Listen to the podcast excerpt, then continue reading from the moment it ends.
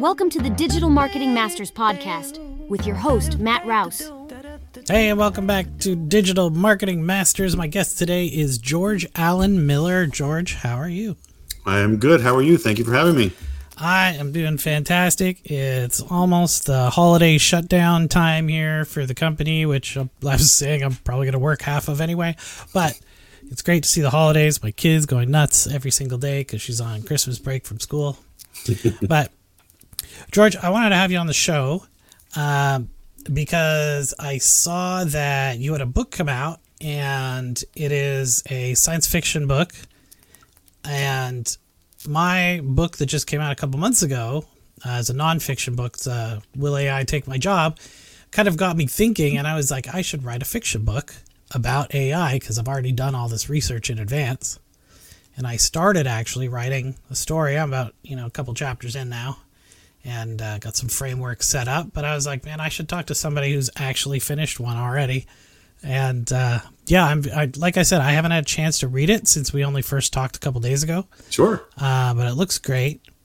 It's Eugene J. McGilliguddy's Alien Detective Agency, which is a mouthful. Do you want to tell me a little bit about what the book is about? Sure. So Eugene J. McGilliguddy's Alien Detective Agency stars Eugene McGilliguddy, who has a unique psychic ability to answer any question that's asked to him. It sort of pops into his mind as soon as somebody asks them a question. It's a psychic ability. He doesn't really know where it came from. And he is navigating a very unique world where basically the Earth, human society basically collapsed in the mid 21st century. And aliens came and rescued the day, built humanity back up again, and says, okay, we're here to help you guys. Obviously, you can't handle the world yourself. So we're going to help build you back up. And Eugene has some allies and friends. One of them actually is an AI. So artificial intelligence plays a pretty prominent role in this novel. His best friend and partner is named Eddie, who was a control routine and an office lounge chair or an office chair that jumped its routines and actually became self-aware. So a little bit like, Skynet on right. The Terminator, but this happened in an office chair. So basically the theme is the technology gets so advanced when quantum chips are plentiful, because that's just the manufacturing process and you can put them in anything. Well, now they're going to be in anything, and they get so powerful that if you don't have enough control routines, then something can jump its routine and become self-aware. So that's kind of one of the big themes of the book, that toasters and chairs and are becoming self-aware because the technology is just so powerful. Right. There's that old adage of the AI into everything, and then you always have some sort of arbitrary machine that has suddenly becomes conscious, right? Like the old Toasty the Toaster, I think it was, on Red Dwarf, if you remember that show. I love Red Dwarf. British humor heavily influences a lot of my life. So Red Dwarf, Hitchhiker's Guide to the Galaxy, all those are great shows, Fawlty Towers. Love them all. It's all fantastic humor. Nice. I'm actually reading a very odd book right now. It's somebody wrote a book of basically religious philosophies of the people and characters from Red Dwarf. Huh. And it's like a comparison to Christianity, to the beliefs of the people in the show, which I don't think that was the intention of the person who bought me the book. They didn't really know that that's what it was about, but it is super interesting. That is very cool. Might have to get the name of that book. Yeah, I'll have to grab it for you. It's got a super long title. But anyway, so in your book, I think one of the interesting things I noticed kind of right off when I was like reading up on like the cover and stuff on the book is like it's very advanced AI, but it's kind of thoughtful about the AI future, right? Like the person who wakes up on the medical bed and the AI is performing surgery on them. I think that is something that is coming faster than people realize. It is. I mean, very, very much. I mean, we can already have like Siri can schedule my calls, and it can do a lot of different things for me by a simple voice command. And we're already seeing autonomous controlled cars, right? I know that there was a big recall for Tesla for their automated cars, right, but that's still coming. And once they get that right. So driving a vehicle is extremely complicated. There's a million different variables in driving one, and AI can do that today. So sure, AI being able to perform surgery, that's probably around the corner as well. Right. Well, you already have surgical robots now. We do. Right? And so that, and those are, generally speaking, those are so that someone can remotely handle the robot, and the robot is way more precise than a person, so they can, you know, turn a dial and it moves the robot a millimeter instead of their hand maybe moving a centimeter kind of thing, or half an inch or whatever. Depends where you live. But they're already testing moving the robots around autonomously with an AI system, right? Absolutely. That's, and you know, the robotic tested now. Absolutely, it is. Yeah, and the robotic robots being controlled by surgeons, that alone is a groundbreaking breakthrough, right? Because now I can have, you know, the world's foremost brain surgeon who may live in, we'll just pick a city, New York, and he can do remote operations all around the world without having to travel. So I think that alone is a pretty big breakthrough. Well, and the other thing that's interesting about that is that the robotic surgery, like the devices that are used for it, are so accurate, right? They're more accurate than any person could ever be. Yep. And one of the things that people tell me all the time when they see that I wrote a book about, is AI going to take their job? They're like, well, I have to do this really like finicky, tiny work. You know, there's no way a robot's ever going to do that. And I'm like, well, the robots already do that. But yeah, I know. I mean, technology gets exponentially better. I think it was Ray Kurzweil that said that technology is just on this curve. So it's not like, you know, 10 years ago, technology was the equivalent of, you know, 100 years ago. Versus like railroad technology as it slowly increased in ability and things. So it just follows this massive curve where technology is getting more and more and more complicated as it goes up that curve faster and faster, because it's building into itself so that it gets even better. Something interesting that came up when I was researching my book was this idea of double exponent technology, where if you have a technology, like a good example of this is gene editing, right? Okay. Because the gene editing is on an exponential curve, but also the processing power and the equipment needed for it is also on an exponential curve. It actually gets better exponentially twice as fast. That's right. Like it doubles the exponent, and AI is the same way, because you have an AI that helps you code the next AI. Exactly right, and right now we just have that. So I think there's been some different, like Copilot is this new tool that just came out that helps you write your own code. You can go into Bard, you can go into all these different language learning models, and you can say, hey, write me a Node.js application that does an API call to some API in the world and then spits the information out into a flat text file, and put that on a drive somewhere. And these programs can just write it. And they can write it efficiently. And you can even give it a snippet of code and say, hey, can you write this piece of snippet more efficiently? And it can do that too. And, you know, I don't even think we've broken. I think we're coming to a tipping point too, is once we get into like quantum level computing power. Mm-hmm. And I know that, you know, it's a word that's being thrown out a lot, but there really will be an exponential ability change once we hit that ability to just do computations faster. Once these quantum computers are actually able to be used widely, then who knows what we're going to see when that happens. You know, I think there's going to be this.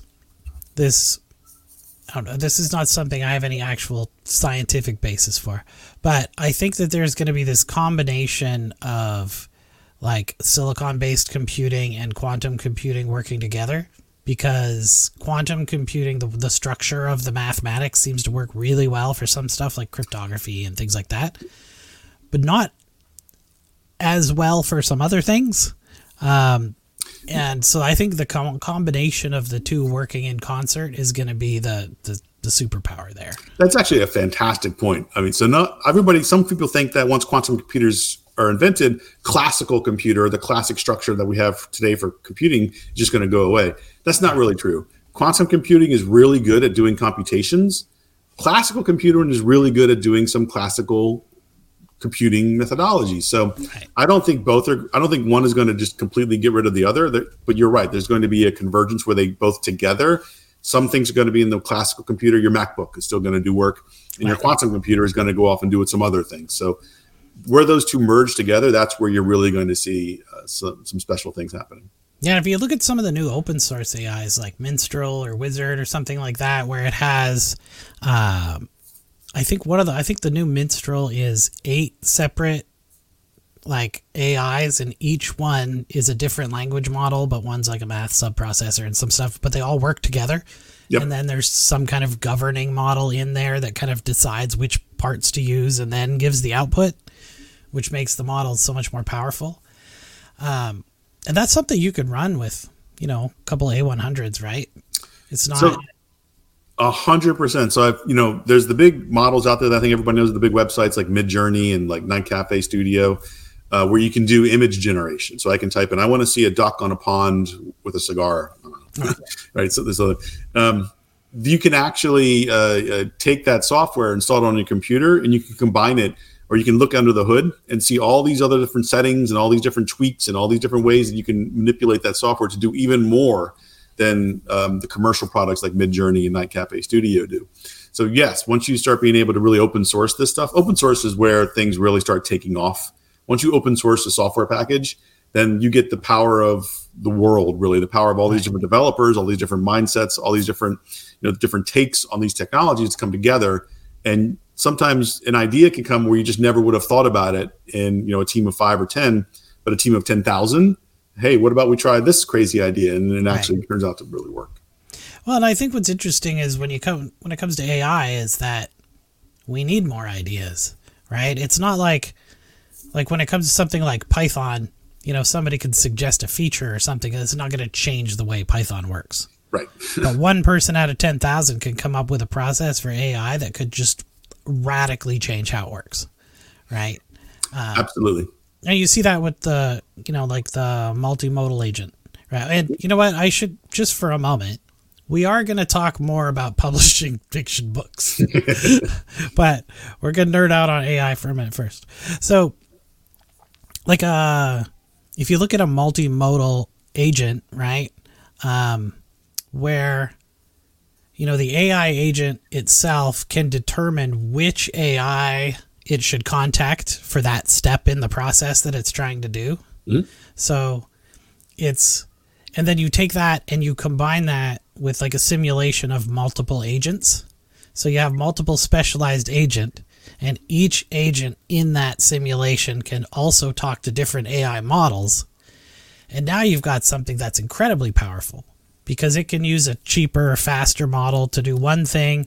It can use an image generator that's good at making a picture of a person versus a different one like Pika or something that makes, cartoon videos or, whatever, right? So it can use what it needs at the time.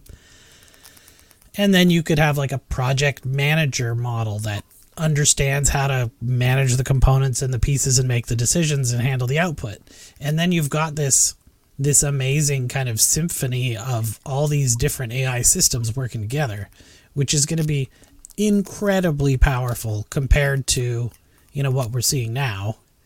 And I see this all the time. Maybe let me know if this happens to you. I go on LinkedIn, somebody who's, let's say, a copywriter. They'll say, well, I typed something in. I asked ChatGPT to write me a story about this, and the story was terrible. So this thing's a piece of crap, And I'm like, that is the worst test of a language model ever, right? Like, I have 1,500 characters of custom instructions in my GPT-4 before I do anything. And then I also give it 2,000 tokens of context. And then we... go back and refine it and stuff. That's a better test of how could this write a story. It's like if you had an employee and I said, I want you to go write a story, and one of the guys is an AI and one of them's a dinosaur. And they were like, okay, they're just not going to get it on the first try. Right. Yeah, I mean, the thing about AI, language learning models, and I think we have to boil things down to be a little bit more specificity to these things. ChatGPT, it's really a language learning model. It's meant to take, an existing amount of data set, and from that data set, be able to respond to questions. So if it's in the data set, it can respond to it. If it's not in the data set, it really has no idea. what I mean by that, it's not really capable of independent thought, right? It's not sentient. It's not like, you know, the example I like to give here, you know, I know everybody says AI is, and in some cases it is going to impact jobs, but I love to make the analogy of like Star Trek. We all remember Star Trek, you know, Next Generation, Captain Picard, one of my favorite shows. I've seen every episode probably like 5 times. There's the ship's computer in Star Trek, who was played, of course, by Nurse Chapel, who was also the mother of Deanna Troy. I'm just nerding out there a little bit on those things. That ship's computer is exactly kind of like a language learning model. You can ask it a question. It can do some work. It only works within the boundary of its programming, though. It can't really go beyond that boundary. But then on the other side of the coin, you have Data, right? Right. Commander Data is an AI. He is a fully sentient, self-aware organism. There was an episode in Star Trek where Picard and Riker fought about, you know, whether or not Data has autonomy, whether or not he can have rights on his own.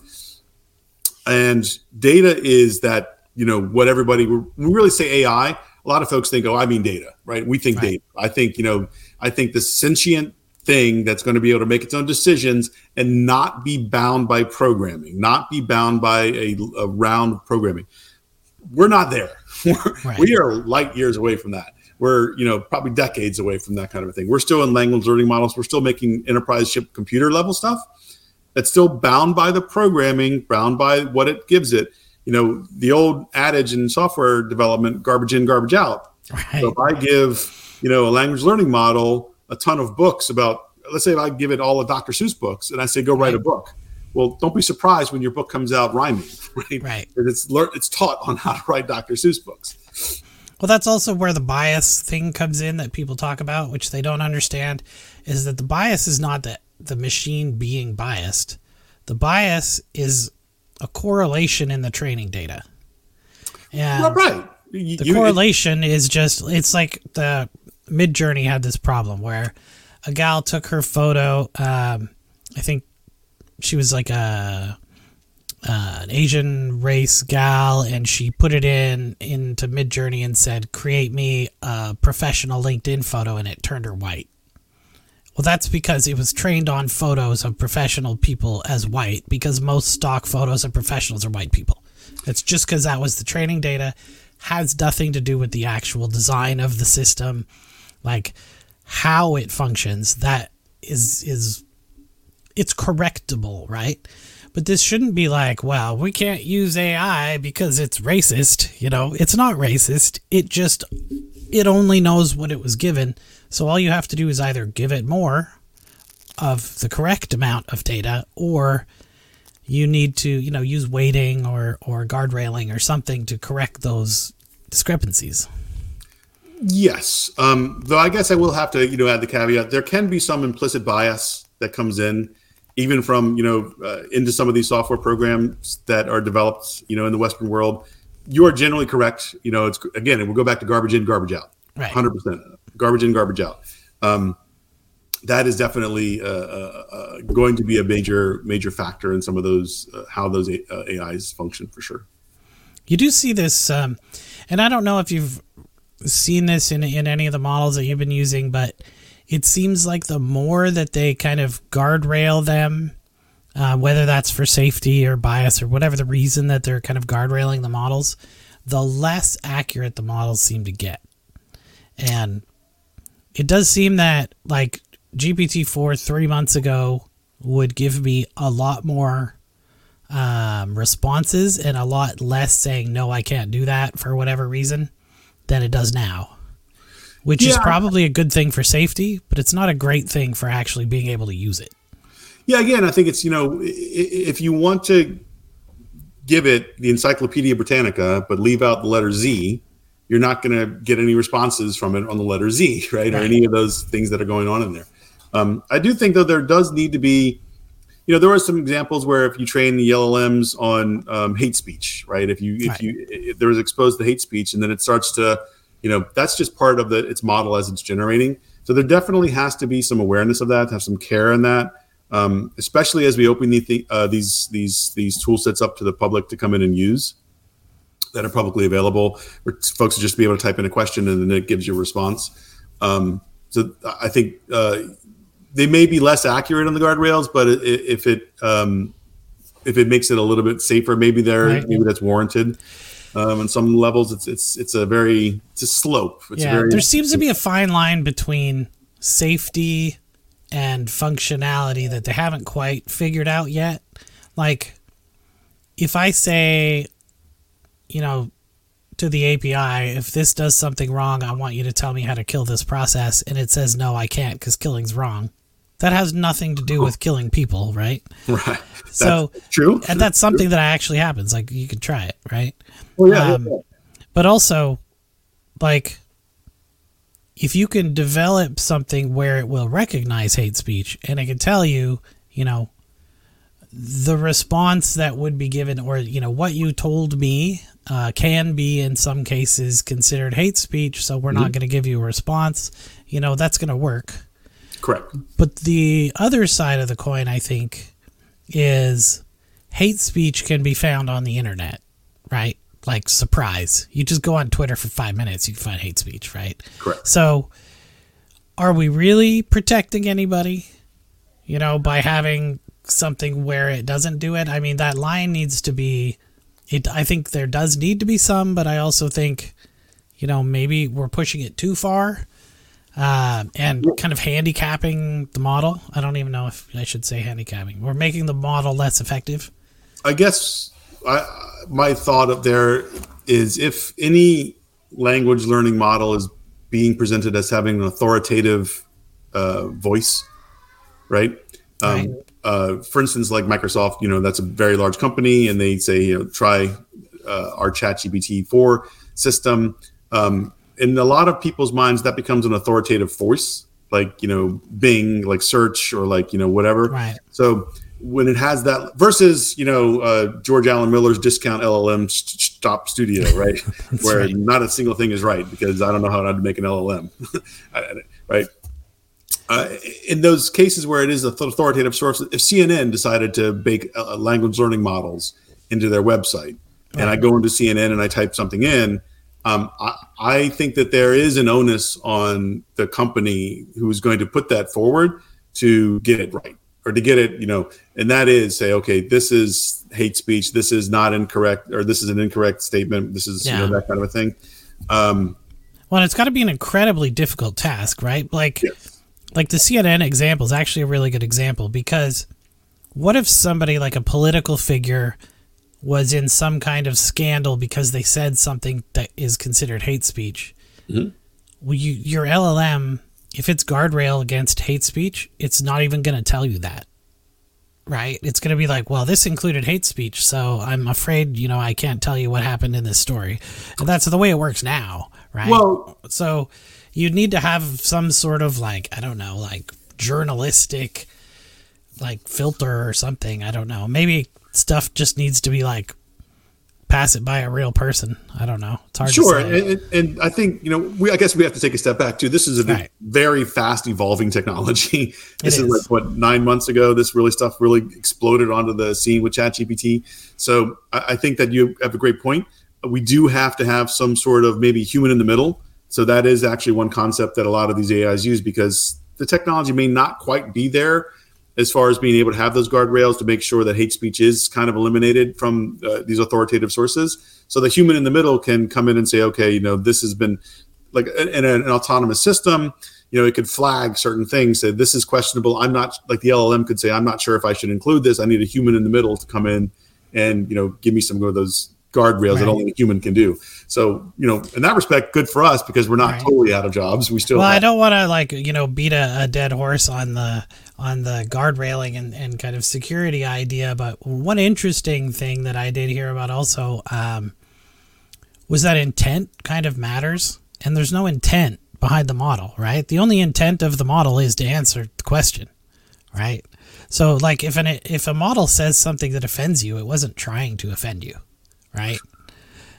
Correct. It wasn't trying to. It doesn't, right? Because it doesn't have thought or. It doesn't have feelings or anything, right? Yeah, it's not like I'm gonna make George feel bad because he typed the wrong thing into me with too many tokens or something. It's just like I don't know. Sentient. It is, but it is simulating a conversation with another human being. So in that simulation of a conversation with another human being, if it says, "Hey George, I think you should jump off a cliff," really? So that's not cool. So, right. You know, so I think that there is still, because we are simulating conversations with a person, or it's trying to simulate a sentient living creature, which it is not. You know, I'm not trying to say that any language learning model today or any AI today is sentient, is self-aware. That's, we're not there yet. But because we're simulating that, I do think there is some responsibility on organizations and companies to be able to say, okay, you know, this is almost like, it's like Tesla recently with their autonomous cars. There's an issue, there's an error with them, and they're recalling them, they're having to fix them. We're just not there yet. I think that we're, in a lot of cases, this technology, we're running very, very fast to a goal. We'll get to that goal. We'll get to the point where all of this stuff will be worked out. I have no doubt in my mind.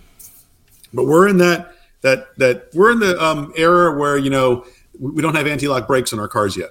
Right. We don't have crumple zones built into our cars yet. Yeah. Right. And, you know, the other thing is that I don't think, you know, Sam, the one that Sam Altman uses of GPT-4 doesn't have the same, you know, guard railing that the one that we use has, right? And I think that, you know, if you can take, like, you could take a combo of Llama 2 or, you know, Minstrel or whatever, and you could unguard rail it, right? You jailbreak it, takes minutes, right? And then it works fine, you know, and it's not going to tell you anything that's super dangerous, you know, because it's built into the training data. So that, like, the models themselves now, like, they've already sort of cured that problem. It's not going to tell you how to make anthrax or something, right? But, you know, you could probably twist your words around and get it to teach you how to be a science, you know, chemistry student and do something bad. But, you know, that's like, that would be some serious jailbreaking you would have to do to make that happen. Well, yeah, George, we'll get off the security and if AI is going to kill us all thing for a moment. I know before the show, we talked a little bit about publishing. And so your book, you went with a publisher. I did. The small press, the Wild Rose Press. They're great, great group of folks. I was lucky enough for them to decide, hey, yo, your book is pretty good. We're going to give it a shot. So they, again, they're a small press, so they're not one of the big five or anything, but they are a very awesome group of people. And yep, they published the book. So that's great. And if you don't mind me asking, how did you kind of decide on a publisher? Was it something where, you know, did you approach a bunch of publishers, or, you know, did you just, you knew somebody there or something, or? So I guess in the young writer's career, and I'm not young anymore, but when the hair wasn't as gray, you know, you just want to get published. You want your work to get out there. So I did agents. I did small presses. I basically sent the query letter to anyone and everyone that's willing to accept query letters to tell me that they don't want to publish my book, which basically is what happened, except for the one person that said yes, which was the Wild Rose Press. So there's almost a point where you're just open to someone to say yes. You just need to say it. Someone is an agent, a publishing house, whatever it is, so that your words can get out there. So I think that's just part of it. They said yes, so I said yes back. Yeah. Well, one of the biggest problems of being an author is an audience, right? Because there's so many books. There's, you know, millions and millions and millions of books. I think the stat that I heard is 11,000 new books are being published every week. Yeah. Something like crazy like that. And that's a lot of books. Now, personally, self-published. One thing also that we tried with my first book is we crowdfunded it. Okay. Yep. That's another. Yep. Crowdfunding was interesting, honestly. We ended up buying a lot of our own books to kind of push the crowdfunding, which is a trick that some of you thinking about crowdfunding might not know, is that people tend to only invest in crowdfunded things that they think are going to get funded. Right. So what you do is you figure out what your budget is, and you know, you set your target for double what your budget you can afford is, and then you buy half your own stuff. No, I definitely have heard of that tactic. And you know, when you're an entrepreneur and you're starting out, I mean, whatever it takes, you know, to get the message out. And you're right, there's some bias there about someone to say, hey, I'm going to go look at some crowdfunding things. Here's one that has zero funding. Here's one that has 50, 60% funding. Well, I'm going to go with 60% funding because 60% of 100 people or however many what the goal is have said yes. Right. So it's like it's sort of it gives you confirmation that this is actually a good thing. Same thing on Amazon with reviews. So if I see two books, one book has 0 reviews and one book has 50 reviews or 100 reviews, well, I'm going to be more likely to take that book with 100 reviews because that's some confirmation that this is actually a good investment, a good purchase. So I've absolutely seen that tactic of I'm just going to buy it myself, get my that'll start me up and I can just start rolling. Did you find that there was anything in the process of using a publisher that, you know, maybe you would have done differently doing it on your own, or were they pretty easy to work with and you kind of had still your own autonomy? They were very easy to work with. They were great. I don't know actually because they a lot of the small presses, they'll walk the fine line of, look, we'll do the book formatting. We're going to get it in the right EPUB format. We'll work on the cover for you. We have in-house artists that can help work on the cover, et cetera, things like that. Did they do print also, or was it just digital? They did print, but it's print on demand. Okay. But the marketing, that's all you. So there is like the one thing I guess is like when you and this is all Amazon based. When you do Amazon with the KDP, you have more tools in the back end to be able to touch things. Right. But they'll update that if you just send them an email and say, hey, can you update this stuff? So there's a little bit faster if you can go back and tweak things yourself and do things. That's the only thing that has been different if I were to self-publish. Everything else, really, it's just they have done all the work that I really didn't want to do anyway. Getting your ISBN number, getting the formatting correct for an ebook, all that kind of stuff. Yeah, a lot of that stuff when you're self-publishing can be a bit of a pain in the butt. But like you were saying, you know, there's a lot of resources online to find that information out now. There's industry around it. Like, you know, 20 years ago, and I'm long in the tooth. So 20 years ago for me, I remember like self-publishing was first a thing. And there was this interesting curve where everybody, like lots of people started doing it, then it sort of like died out, and then now it's really come back with the industry behind it. And when it was first started, you were 100% on your own. You had to figure out the formatting yourself. You had to figure out the cover image size yourself, the spine, the back, all these things, the inside pages, the thank you stuff. Now there's actually, you know, organizations, there's companies, there's people, they have this stuff down to a science. I even think Amazon has a tool that you can download where you just upload a PDF. They have one for Word. It's like a plugin for Microsoft Word. You just upload it, and it'll actually format it, everything for you. So there's now industry behind self-publishing. I think that's why we're getting 7,000 or 11,000 books a week being published, because all that hard stuff to do is now kind of easy. Yeah, well, you can publish with an API now, I'll tell you what, though, nothing good ever comes out that's published through an API.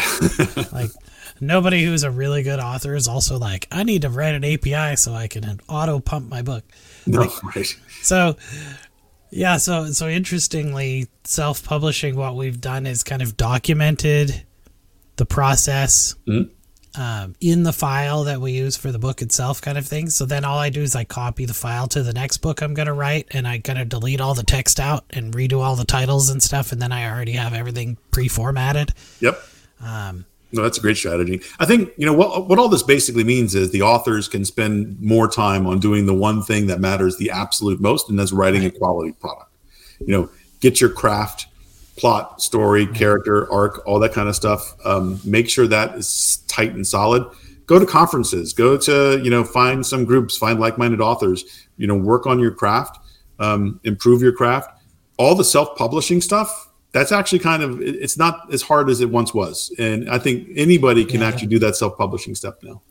And you don't want to spend all your time like learning how to run Amazon ads or something, right? Just get somebody to do it. I mean, absolutely. I do it, but that's our industry, you know? So it's not hard for me to go in and, you know, figure it out in 5 minutes to get it done.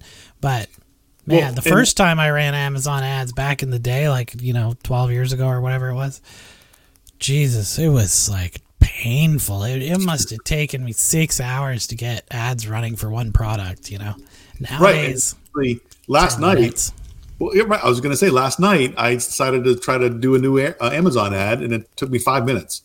I go to the campaign, you create a new campaign, you add some keywords if you want to do a custom keyword search, and you select your book and you go, and it's already running. Have you found that your Amazon ads lose money, but you make it back in the long run?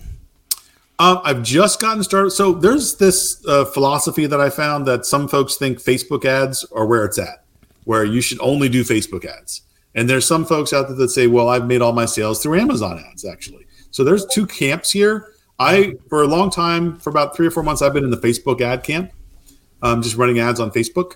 Mm-hmm. Again, their ad system is just top notch, where you can go in, you can choose your ad, you can choose your targeting, you choose all these different things. It's almost overwhelming how much power you have and control you have in there, but you can set up all of your ads in Facebook and let that run and go.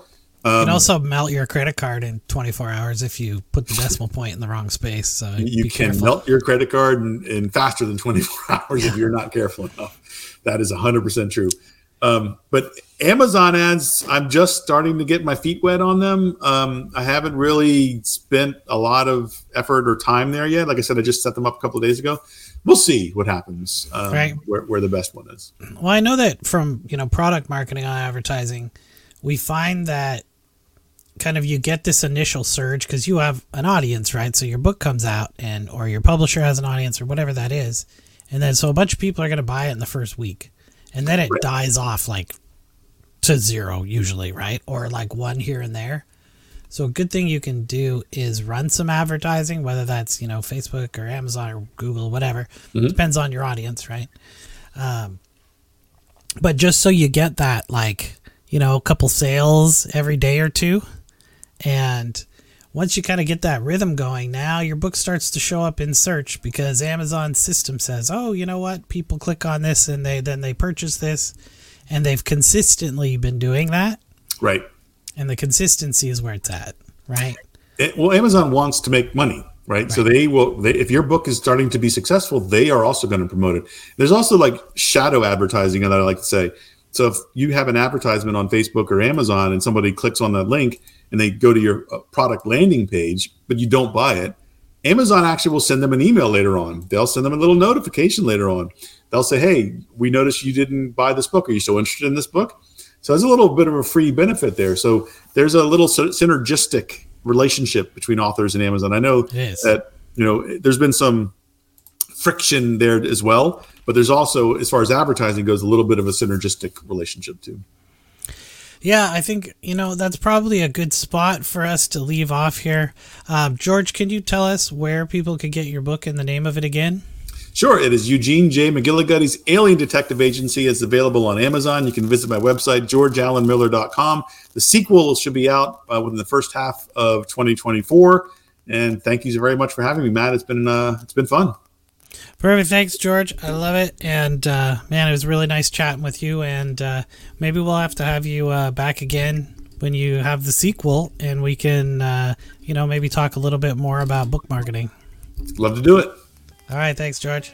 Thank you. Remember to tap like, subscribe, and follow to never miss a show. This voiceover used to be done by a human, but now it is synthetic. Ooh la la. If you want to know if your job or business is safe from disruption, read Matt's new book, Will AI Take My Job? Predictions about AI in corporations, small business, and the workplace. Available now on Amazon. Trust me, it'll be worth it.